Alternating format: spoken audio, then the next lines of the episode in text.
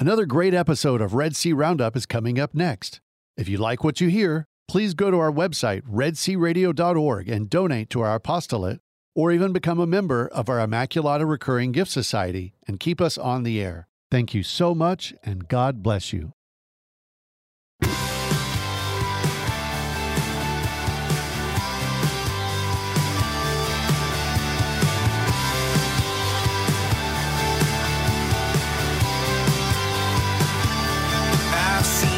Welcome to this edition of Red Sea Roundup. I am the host of the day, Pam Marvin.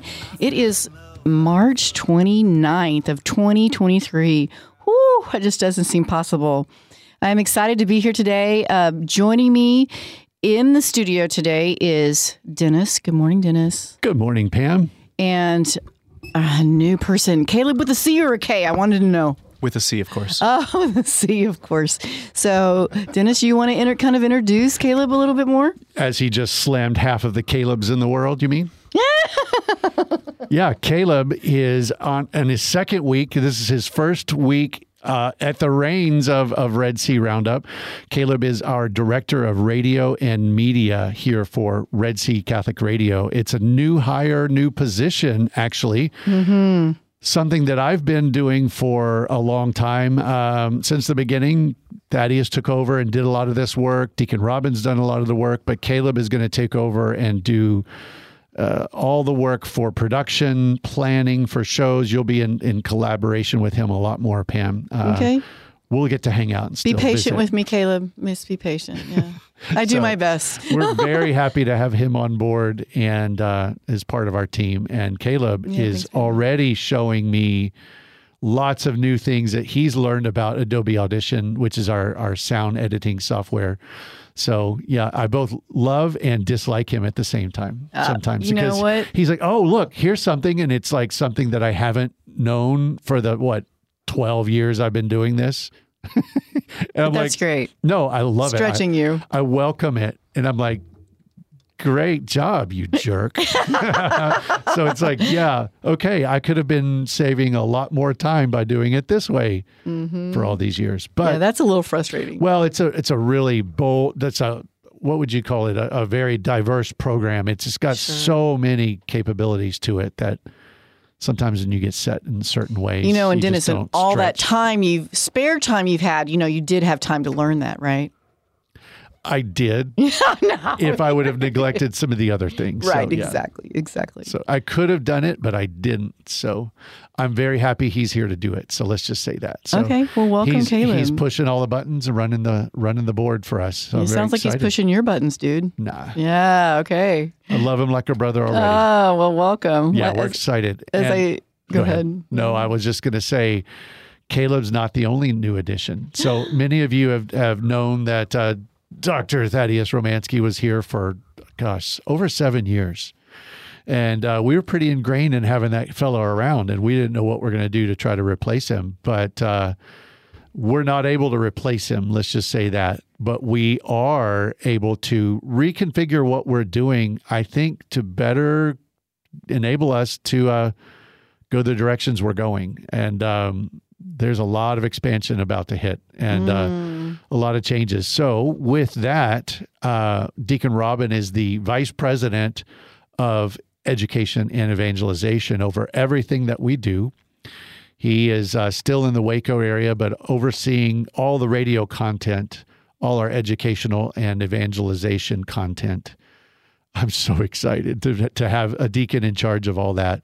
Then we expanded a role to have a director of marketing because we want more people in our local areas and beyond to know more about what we're doing with Red Sea Catholic Radio, with our Red Sea Apostolate mission work, such as family retreats, about Victory Sports, about a new speaker series we're going to be working on here.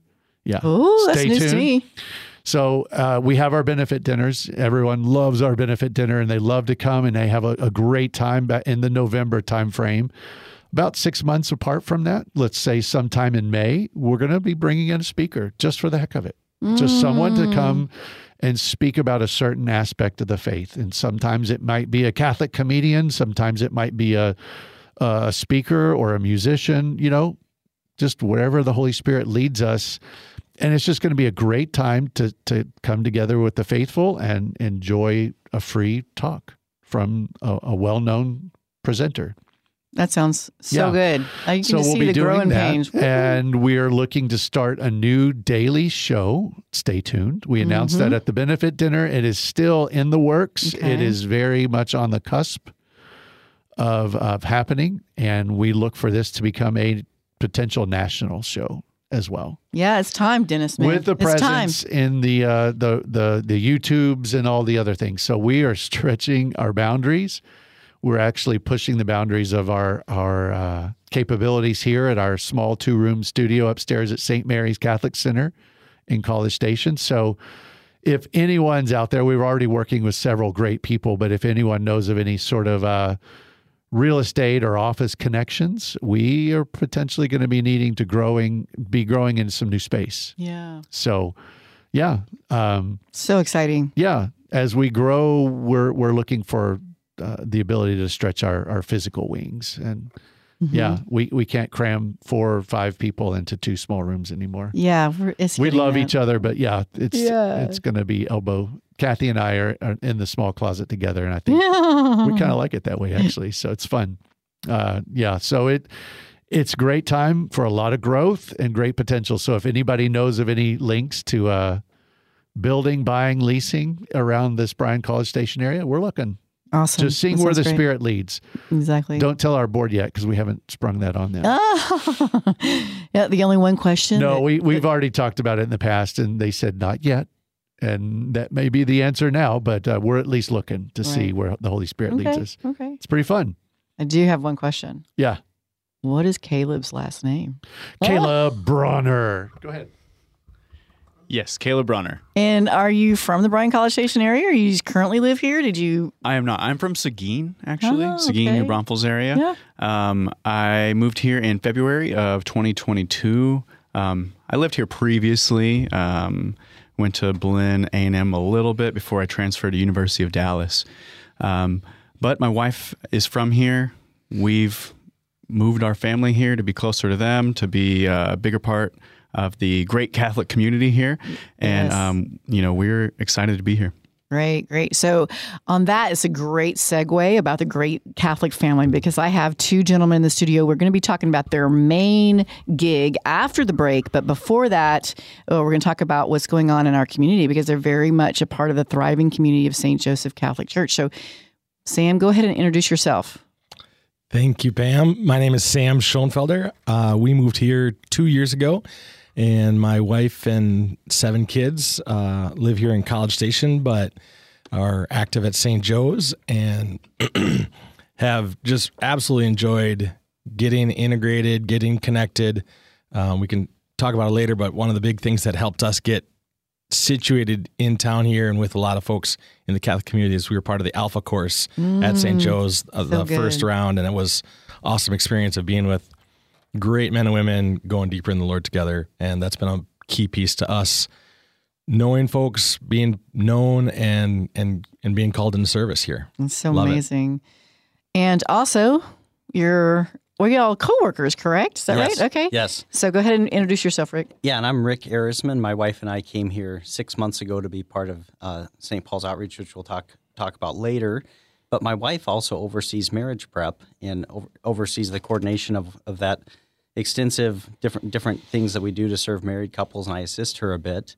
Awesome. And there's some exciting things happening at St. Joseph's. I really love, we can talk about it later, I love the priests. They're amazing. We got some amazing priests in the area, but Father Bryan and Father Will are fantastic. We're really looking at a whole discipleship process, and I've been really impressed about that, being a member of St. Joe's and on staff. And we also have outreach initiatives, Holy Saturday outreach, just so much going on over there. Yeah. I do want to talk a little bit about the Holy Saturday outreach because it is new to the Bryan College Station area, so don't be alarmed if someone comes knocking on your door on Holy Saturday. So tell us about this mission and your role in it, Rick.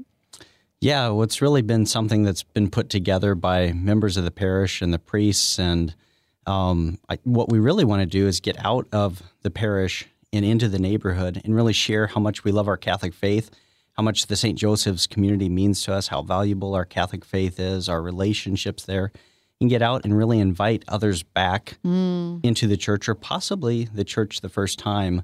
And, you know, it could be a fallen away Catholic. It could be someone from another faith. But regardless of whether they end up coming to Easter Mass or to a Divine Mercy Sunday, we're going to be Catholics out in the community showing how much we love our faith, how much we love our Lord, and just being a presence and saying, look around, everyone. The Catholics are out. We love our faith. Mm-hmm. We can evangelize as well. We can get out in the streets and share about how much we love our Lord and be a welcoming force in the community. Yeah. So I'm going to be on one of the teams. Girlfriend and I, we're going to be on one of the teams. And of course, when I first heard about this opportunity, I was I'm not horrified, but petrified. Just petrified, like, I can't do that. Go knock on a stranger's door and tell them about Jesus. But you know, as the Lord would have it, yeah. I'm reading some novels about living in Roman times and the way the Christians had to live for fear of being fed to the lions. At times, you got out of line, you were fed to the lions. And so I thought, for heaven's sakes, I can knock on doors. I'm not going to be fed to the lions, right? So I'm really excited about it. We're nervous, of course, because it's really out of our comfort zone, but I'm excited. You know, it's a common fear, and I think I just really want to break that down and make it more simple. My wife and I were helping with the training. I want to really break it down and make it more simple. I invited folks to think about, what has the Lord done for you? What do you love about your faith? And I invite the listeners to think about that. What's the Lord done for you? And what do you love about your faith? And reflect on that with gratitude and be prepared, as Peter says, to give an account of the gospel. And really, I want to break that down real simple, too. So I taught people how to greet someone at the door. Yes. Right? And then how to have joy and then just invite. And we also use it as an opportunity, too, to think of three people. Who are three people in your life right now?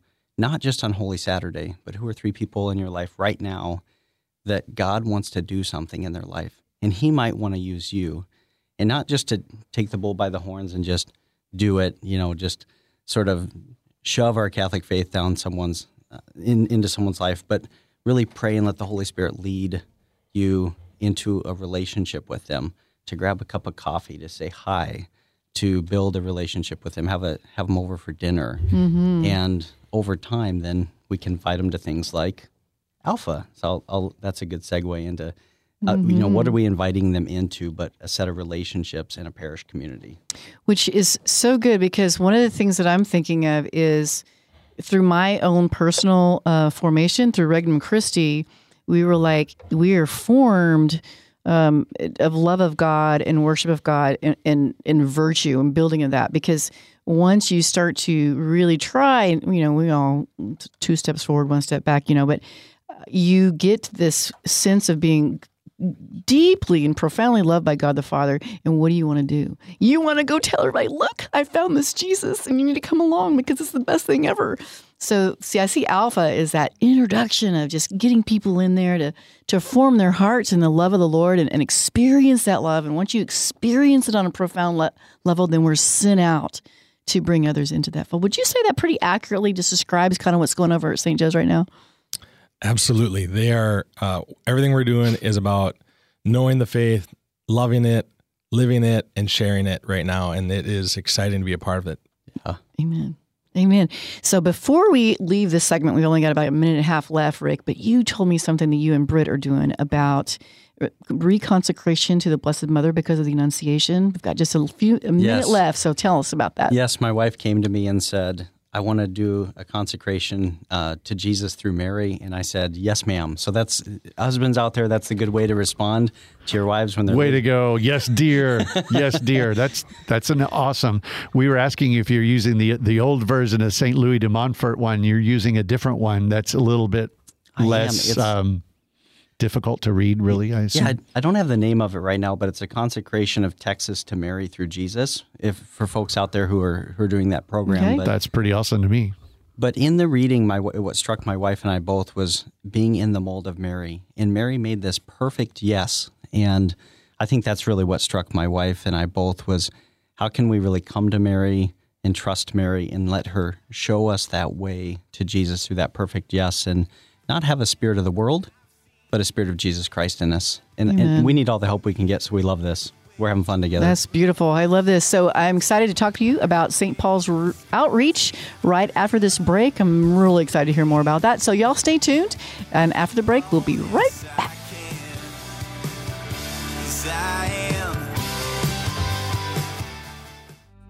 Thanks for listening to Part 1 of Red Sea Roundup. Part 2 is just around the corner. You can find additional Catholic podcasts and resources at redcradio.org, as well as a page to leave your prayer requests. If you feel called, please consider donating to our apostolate so we can continue creating entertaining and educational Catholic content for all to enjoy. Thank you and God bless. Now back to Red Sea Roundup.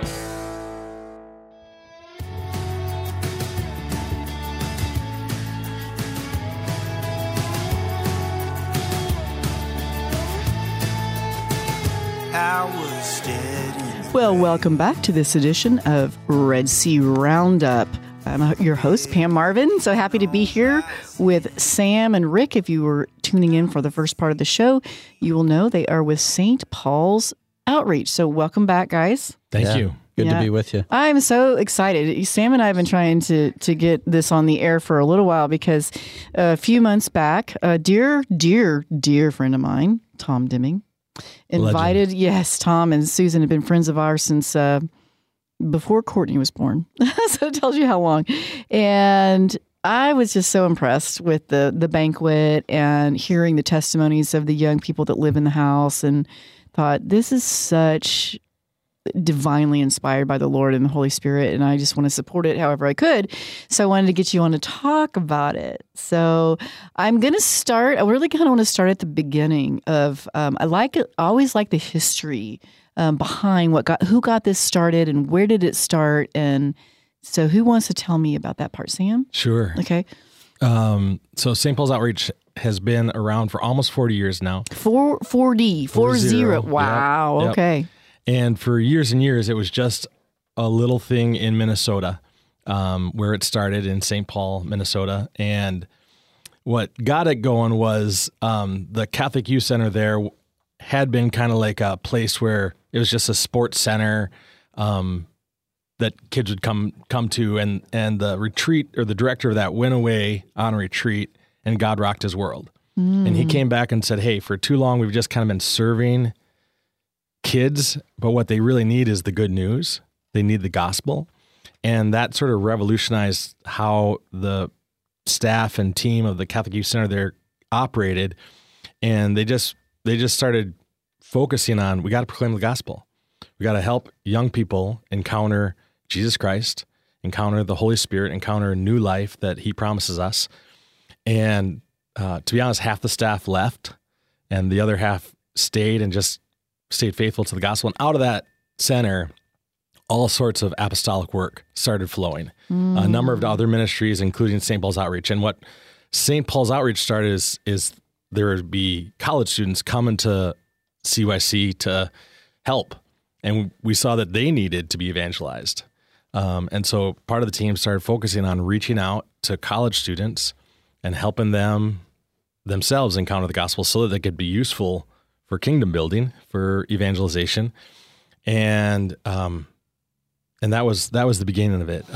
Two or three of our founders went away for a summer to partner with another ministry, and they got trained on how do you reach college students? How do you help college students grow in their faith? How do you help them actually become mature? That's our goal, is Christian maturity for young people. And they came back to institute that and initiate that, and things exploded. Mm. And that was 1985. And from there, it really did take off like wildfire in the same Archdiocese of St. Paul.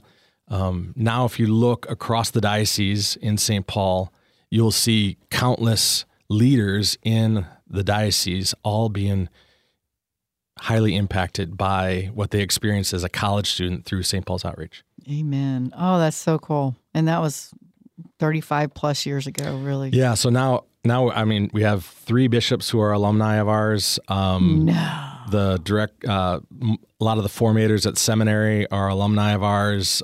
Some of the key school leaders across the diocese are alumni of ours. It's wonderful. And not to mention just countless families who are living faith authentically. To the full. Yeah. Mm-hmm. Yeah. Okay. So when did it start branching out? Like when, I mean, because it's usually centered around a college town then, right? Is that correct? Yeah. Campuses. Yeah. Campus work and young adult work are, is our heartbeat. And so, yeah, we always want to be closely connected and focused on a campus. It's such a critical time. You know, so many young people go to college and they really are looking to, they're leaving mom and dad's house and they're looking to launch into life, and the world sweeps in and totally wipes out whatever foundation they have coming out of mom and dad's house. And we wanted to be there right with them as they're making all the most important decisions of their life with the gospel, with encouragement, with the faith. And in doing that, we again help firm up that foundation, reestablish that foundation, help them start new after whatever they did freshman year, and build for the long haul. Yeah, what I'm really hearing is it's to help to form these apostles to be truly who God's called them to be. That's really what it is. Amen. You're just a conduit for helping them reach those potentials. That's really amazing. I wish I'd had something like that. In college, I came to A&M, but I wasn't even Catholic. But I got there pretty soon. God had a plan. After being on campus for a while, I get it. You want me to be Catholic? Okay, that's awesome. So cool. So then it starts to reach out in other states. So talk about as it's spreading. So, there's been lots of adventures and comings and goings of what the Lord's doing, but 2004, 2003, 2004, early 2000s. Students started coming to us from elsewhere, and probably a couple names, which mean nothing to our folks, but Andrew Keeby from The Ohio State University, Ed Moshe from New Jersey, Ohio State, yeah, right. As we sit here, St. Mary's, Aguilin. That's right. Go ahead. So they came and they said, "How can we do this?" And, you know, really, it started with phone calls, hey, can we do this? Well, you really have to come and experience this because it's a really deep, rich way of life that it's transformative. And so they'd come for a summer and go home and struggle, and then come back for another summer and get some more training and go home. And it eventually began to take root of this this way of life that we're given in the faith, a life of worship, a life of mission, a life of joy, a life of service. And the heartbeat of our work is community on mission.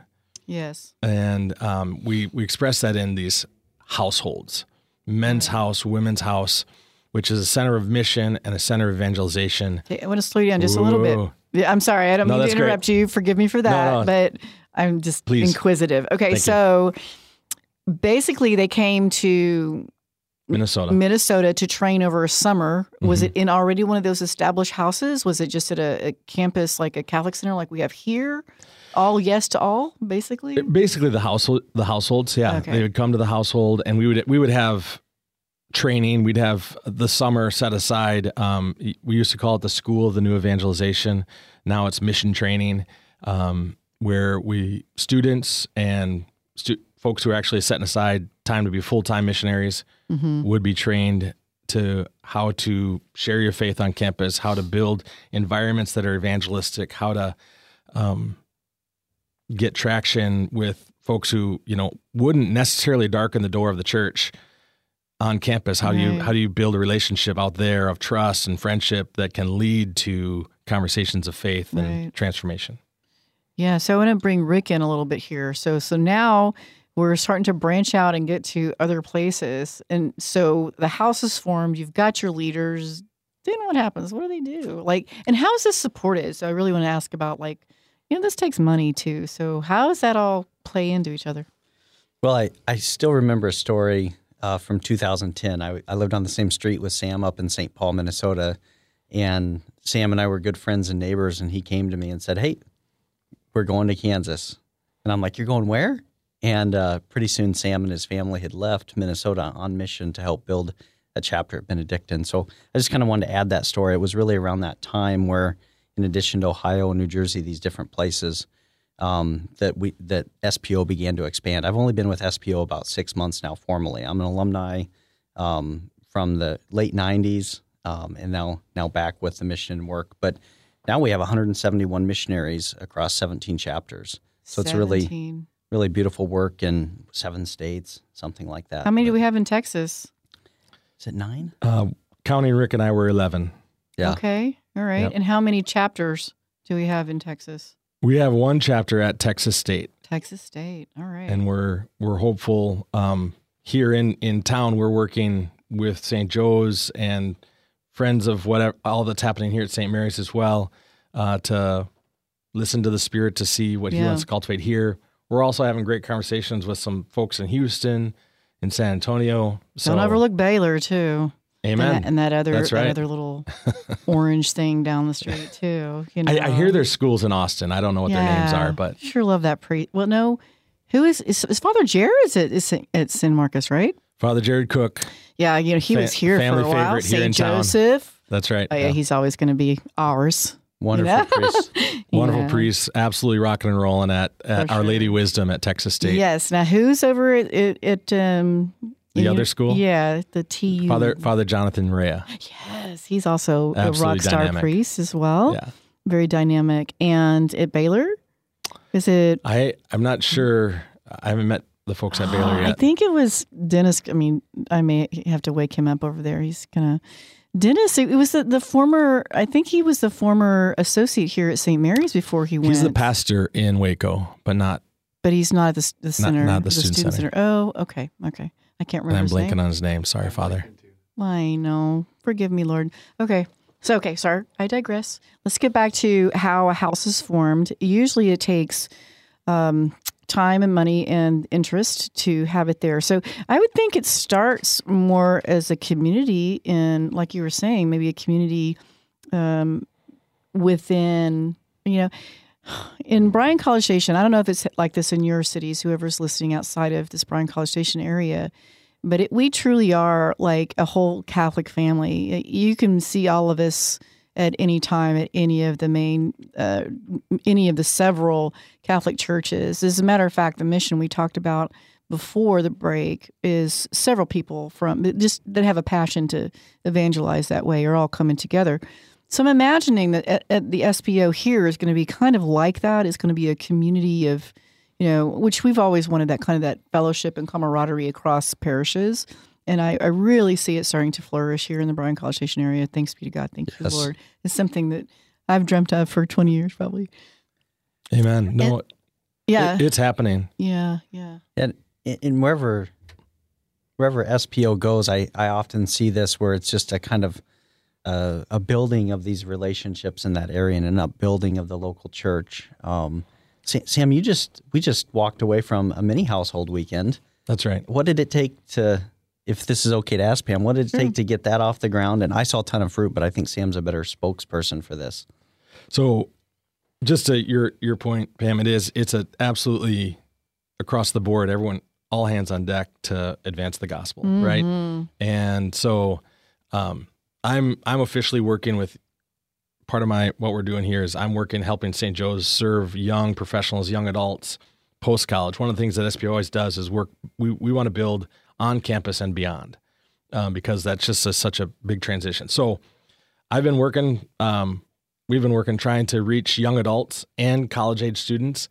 And there's actually a lot of college-age students who are parishioners at St. Thomas Aquinas, at St. Anthony's, at St. Joe's. And we've been trying to just serve those folks who actually are living at home still because they're saving money and they're smart. But so over the last number of months, we actually just this weekend initiated the first SPO household here in town. We had a weekend-long household. It's great to share about that. We rented an Airbnb, and the folks who ran that Airbnb gave us a decent deal on it, which was really helpful. And we had 8 guys live together for a weekend. They came together, had dinner Thursday night, got up every morning, Friday, Saturday, Sunday, prayed together, had meals together, cleaned the house together, did chores. This is normal life. This is what household life is.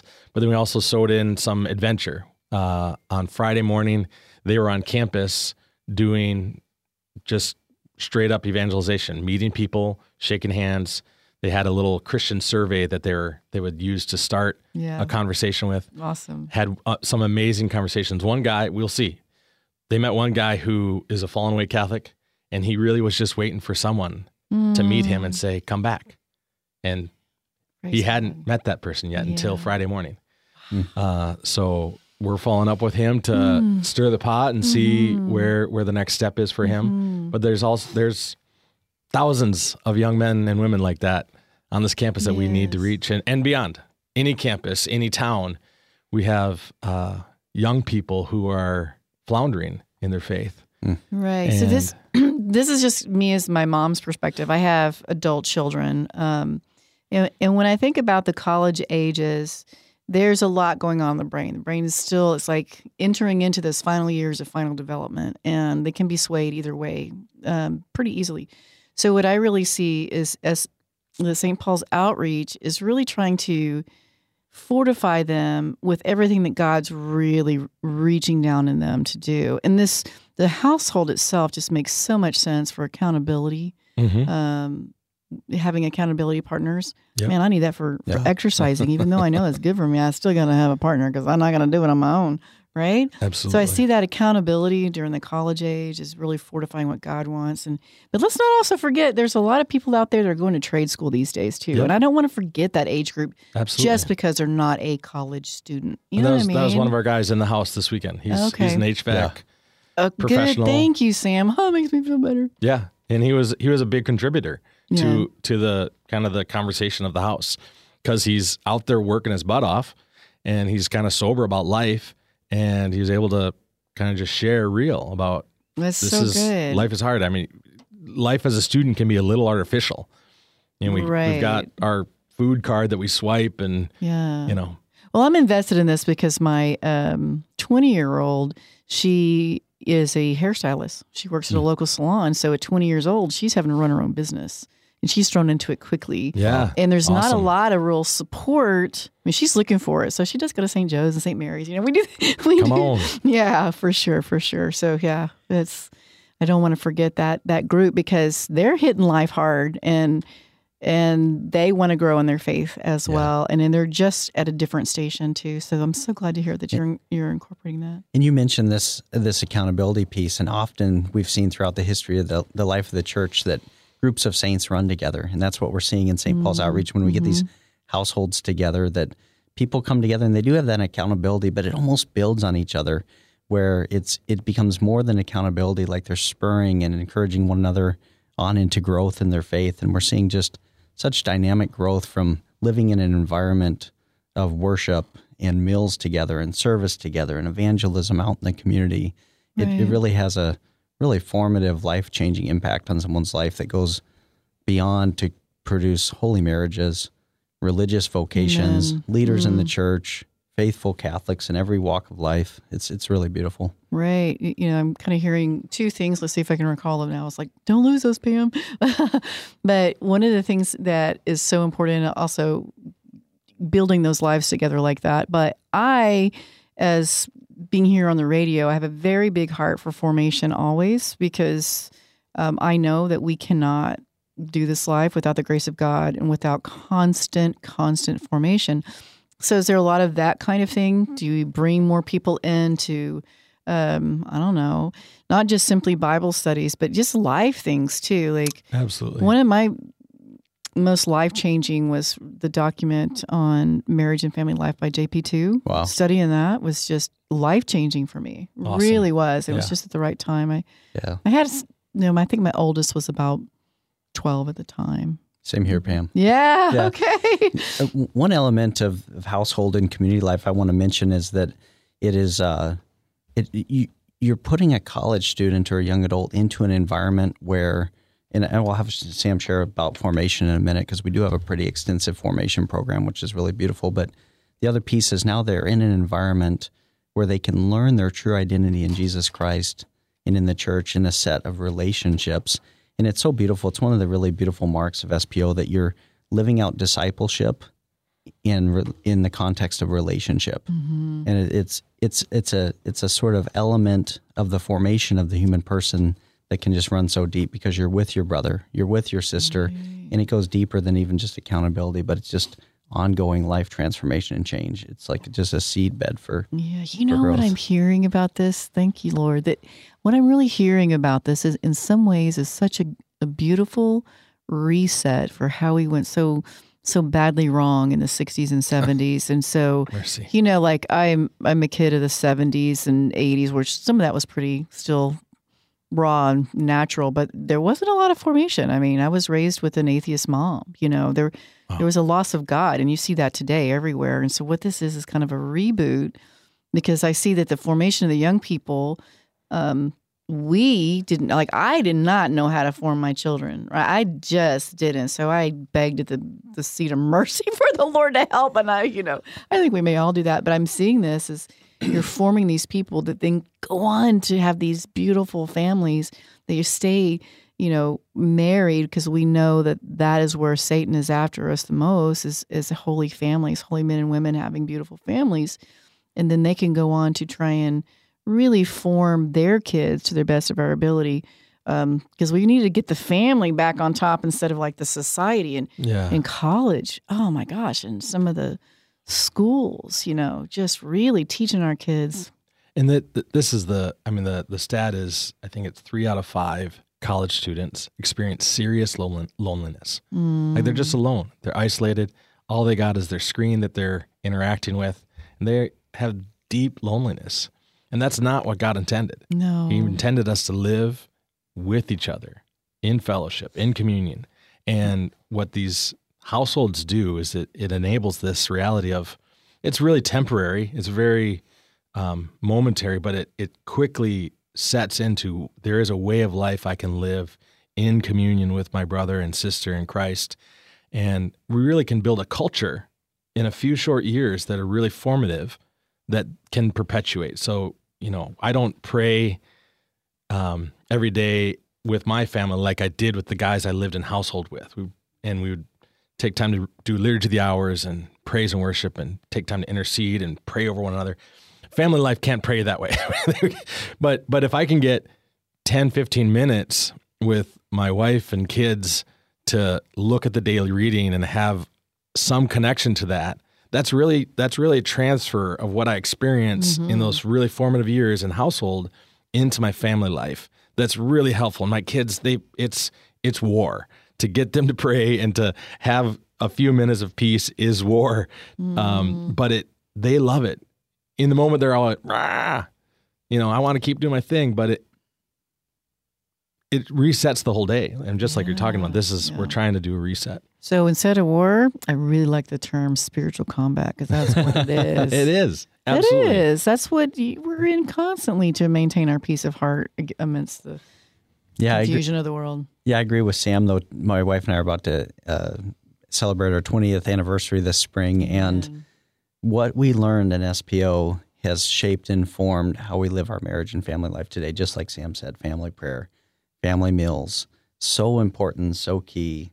And the beauty and the richness that comes to our family life from these simple activities, setting the Lord's Day aside, celebrating it, dressing up a little bit, having some fun music, playing some games. And these are all things that we learned in household, and that just absolutely shapes and changes the students that get involved. You don't have to live in a household, but then these households become epicenters of evangelism, discipleship, mission, outreach, relationship building.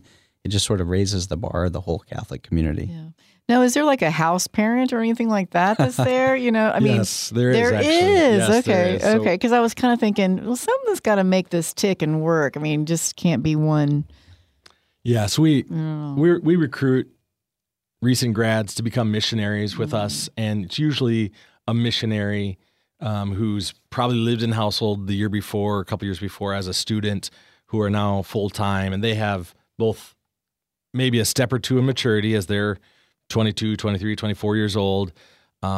And and some training, and then back support from higher leadership and how to be a leader of this set of guys, this set of gals. So yeah, we do have a house leader who calls the men to the dinner table and helps hand out who's doing what chores and sets a tone, really. That sets a tone for the brotherhood, for the sisterhood. Yeah, that they kind of a house leader. Yep. Oh, that's amazing. And so this is still going on right now, being formed, right? They're just kind of in the early stages of it as far as this new house for the young men. Well, so the one that we had here in town was 4 days long. So it was just this last weekend. It was awesome.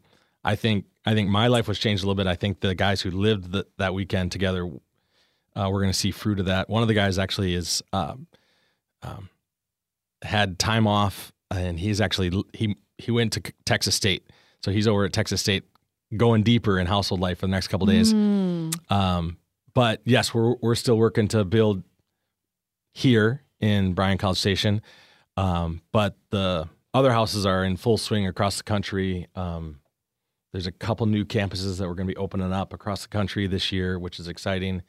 And in all those cases, we're always in the flux of recruiting new students to be part of next year's household. And budget season? What kind of? How do we all make it? How do we make all the numbers work? Okay, that kind of is making me think. I didn't even ask you guys what your roles are within SPS. I really kind of want to know that too. So, Rick, why don't you start? I'm the Director of Operations for SPO Texas, and my main focus will be assisting Sam on some team leadership stuff, but also just building out roles and some expansion work here in Texas. The development aspect of it. Does that include like the fundraising part too? If it's development, sometimes it is fundraising, sometimes it's not. Sam is going to be the main fundraiser. Okay, so Sam, tell us about your role. So I'm the regional director for SPO Texas. Regional director, okay. So overall, all that we're doing in Texas falls under me. Rick is amazing at helping me keep ducks in a row and T's crossed and I's dotted, and is also great at just helping me be attentive to all the different relationships that we're engaged with to help our work grow. But yeah, I'm in charge of, we gotta continue to be excellent in our programming and in our mission.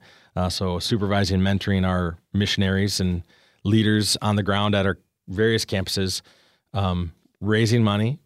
We gotta raise, it takes a lot of money to put the missionaries in the field and resource these households. Sometimes we're renting, sometimes eventually here in Texas, we'll get to buying houses that these students and missionaries can live in, and then expanding our work, working with other church leaders on where there's an opportunity for our mission to be a blessing to whatever the local diocese is doing. Right. Okay. So, I always wanted to kind of know the structural part of it because I'm fascinated by all those things. So, okay, so you're the regional, and you're just the local director? Director of Operations. For Texas. Yeah. Operations for Texas. Okay. Yep. I'm the good cop, he's the bad cop. Yeah, right. Well, I'm kind of hearing too, like, probably there's a lot of alumni that are probably your main support. Would that be fair to say? Because alumni are? Yep. Alumni are critical. We've been in Texas for 11 years. SPO has been. That's a wonderful story that we should probably tell at some point. But so our alumni are doing our kind of the, I would say, backbone of some of our fundraising. But then also our alumni are young for the most part still. And we do need other partners who have more resource and can help us. So what would you say is your main way of raising funds? Is there a main source, a way that you do it? Well, there's kind of three legs to our fundraising, or our revenue, or our resources. The households, people pay a household fee to be in those, and those hopefully kind of cover themselves. Yeah. And then we actually partner with local parishes or campus ministries as institutional partners. And so at Texas State, we have a partnership with Our Lady of Wisdom, and they contribute financially. And then it's general fundraising. And so there's the missionaries all do fundraising themselves. So they all have a partnership team that puts them in the field. And then my job and Rick's job is to meet other partners who can support the work at large. Well, and like the nice banquet I got to go to where I was first introduced to SPO, right? Yes. Yeah. That's also awesome. Yeah. So we'll be doing fundraising in that way. The main way we raise money in that space is meeting with friends who have a heart for young people and seeing if they can put their resources to work with us. One of the things we're going to be doing over the next 18 months is having a few events called Partnership and Mission, which was similar to what you came to. But here we're looking to have sort of a house party with 20, 30 guests, 15 to 20 guests come together, hear the story of what we're doing, and see if there's opportunity for them to support our work. Well, you know, you did mention telling the story about how SPO came to Texas State. So go ahead. We've got time. Oh, it's one of these wild adventures. This is where it's clear we're supposed to be here because the Holy Spirit was the one who made it happen. This is circa 2008, give or take. And there's a young girl at Texas State by the name at that time of Colleen DeAndrea from Houston. And she, in her own words, was living on the fence. She was interested in the fun and party scene of college, and she was interested in her faith. And I think the local pastor there, Father Niehaus, was a Schoenstatt priest, and he saw something in her, and he said, "Hey, I want to give you an opportunity to help build our campus ministry here. Would you go on a training this summer?" And she said, "Sure." Mm. And she actually spent that summer. She did 2 weeks doing Europe, and she was doing what American college kids do in Europe. And then she came home and went to our school, the New Evangelization. And she said that really the Lord was sort of putting the choice in front of her. What life do you want? Mm. And she saw the brotherhood and sisterhood and the vitality that she experienced with us at the school, New Evangelization. And she came back to Texas State and just started sharing with her friends about what she experienced. The next summer, she brought 6 more students with her, and they were great, and they had a great experience, and they went back. And at the time, Texas State was not on our radar. We weren't thinking about Texas. We had Colleen and these other students who came, and they're great. We'll see them next summer. Later that school year, Father Niehaus calls us and says, "So what's your plan for your SBO students at Texas State?" "Well, we don't really have a chapter at Texas State." And he's like, "You have 6 houses of students here." And we're like, "Excuse me? What are you talking about?" It turns out that all those students that came with Colleen all were in different living situations, apartment here, a house here. And they all went back and just said, "Hey guys, this is what we're doing," to their roommates. Wow. Which, you know, wasn't necessarily the smoothest plan, but it had a high impact. Okay. Because they were just bold. Yeah. And so then we, sent some missionaries down not long after that. And it was amazing. And the rest is history. The rest is history, as they say. There's been numerous students from Texas State who have become great leaders for us around the country. It's really awesome. That is beautiful. Wow. Okay. So it sounds like, it's a grassroots effort. Can start at a Catholic center or a local parish even. Just people really want to reach out to these younger folks. Absolutely. Yeah. So, okay. So what's next on your agenda for as development right now, Rick? What are you working on? Well, we do have some really exciting opportunities with new partnerships. And I think just Sam and I getting in front of those and continuing to build those relationships. What we really want to do is build, and Sam's a better spokesperson for this, but groundswells in different areas and articulate that. We want to get some students and some campus ministers up for summer training and continue building relationship with them, let them come and experience SPO, and then that'll be a couple-year process in a few different places. And we want to elicit excitement from others who, so if you're listening to this today and you love young adults, you love college students, and this is on your heart, Sam and I want to meet with you, and we want to Absolutely. Invite you into the story. It's going to take every kind of partner to make this happen. So we're really going to need, and so my part with that too is to not just do the mission and ministry, but get the books to balance and to have the partnership, Amen. To have the different components of partnership make sense and get that in front of Sam, and also along with Sam to elicit vision and excitement for, you know, what could happen to have some SPO chapters in different areas. How could that help be a contributor amongst other Catholic activities to renew different areas and to bring more of what the Lord wants to do here in Texas? We bleed and die for mission. Yeah. Anything that we can do to help young people experience the life of grace, the life of the church, newness of life.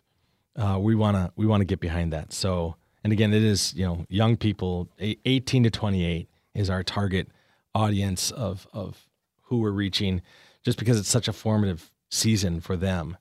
And so we have partnered with the crowd at the Orange College, TU, as they say in this neighborhood, UT, Father Jonathan, if you're listening. And we just came and put on a retreat for them. And that was really powerful. It's actually made a big impact since then in how their culture is operating. We're a bunch of our alumni went to have landed in San Antonio, and they're kind of the backbone of a whole young adult movement that's there. Sports leagues. I've heard about this. In my line of work, I meet a lot of young people, you know, with natural family planning, and I heard recently about this volleyball league that's going on down there. That's it. It was just a collective from different Catholic churches. That's pretty cool. Yeah, and there's like hundreds of young people. Yeah, involved. And it was kind of, some of them like know each other from St. Mary's, but you know, the different colleges. Some areas. Of them, yeah. Wow. Okay, so one thing we haven't said is like, if someone does want to reach out to you guys, what's the best way to reach you? That is a great question. Probably our emails are pretty simple. So Sam@SPO, St. Paul's Outreach. Sam@SPO.org. That'll get you there. If you go on our website, SPO.org, you can track us down as well. And there you'll have there'll be links to our emails if you. Okay. Find the Texas region in there. Right. And if you want to call the radio station, I'll leave this with Kathy. So if you call in, this Absolutely. Information will be available if you don't have a pen and paper right now. But yeah, it sounds like we're winding down, but we still have a few more minutes. Yeah. If you're a student, if you are a young adult, if you are someone who is older but has moved by what Sam and I are sharing, we do want to talk to you. We'd love to sit and have a cup of coffee with you, a meal, and get to know you, and invite you to be a part of this work. Our summer training, it's pretty intense, and it's significant time commitment, but we have 3 weeks this summer open to students to come experience this way of life, this call to mission, and to get good planning and all the numbers squared away. That registration's closing, I think, this weekend, actually, but it's amazing. If there is a student out there listening who would want to spend 3 weeks getting evangelized themselves, enriching their prayer life with a couple hundred other college students, please come with us. It's going to be a wonderful time. Yeah, the one question that's lingering me, you know, I go back to formation all the time. Do you have like a director of formation for this out, you know, for the outreach in general that's in charge of making sure these programs? Because it sounds fantastic, and I know this has to change. It can't stay the same. It has to constantly be changing to meet the needs of the time. So, can you talk about that? Yeah, we have fundamentally that probably falls to me locally of being the director of formation, and we have a curriculum per se that we've developed over the years. It's not rocket science when it comes to young people going deeper in the faith, and we want to help them pray. We want to help them learn how to be in relationship with each other, how to reconcile relationships.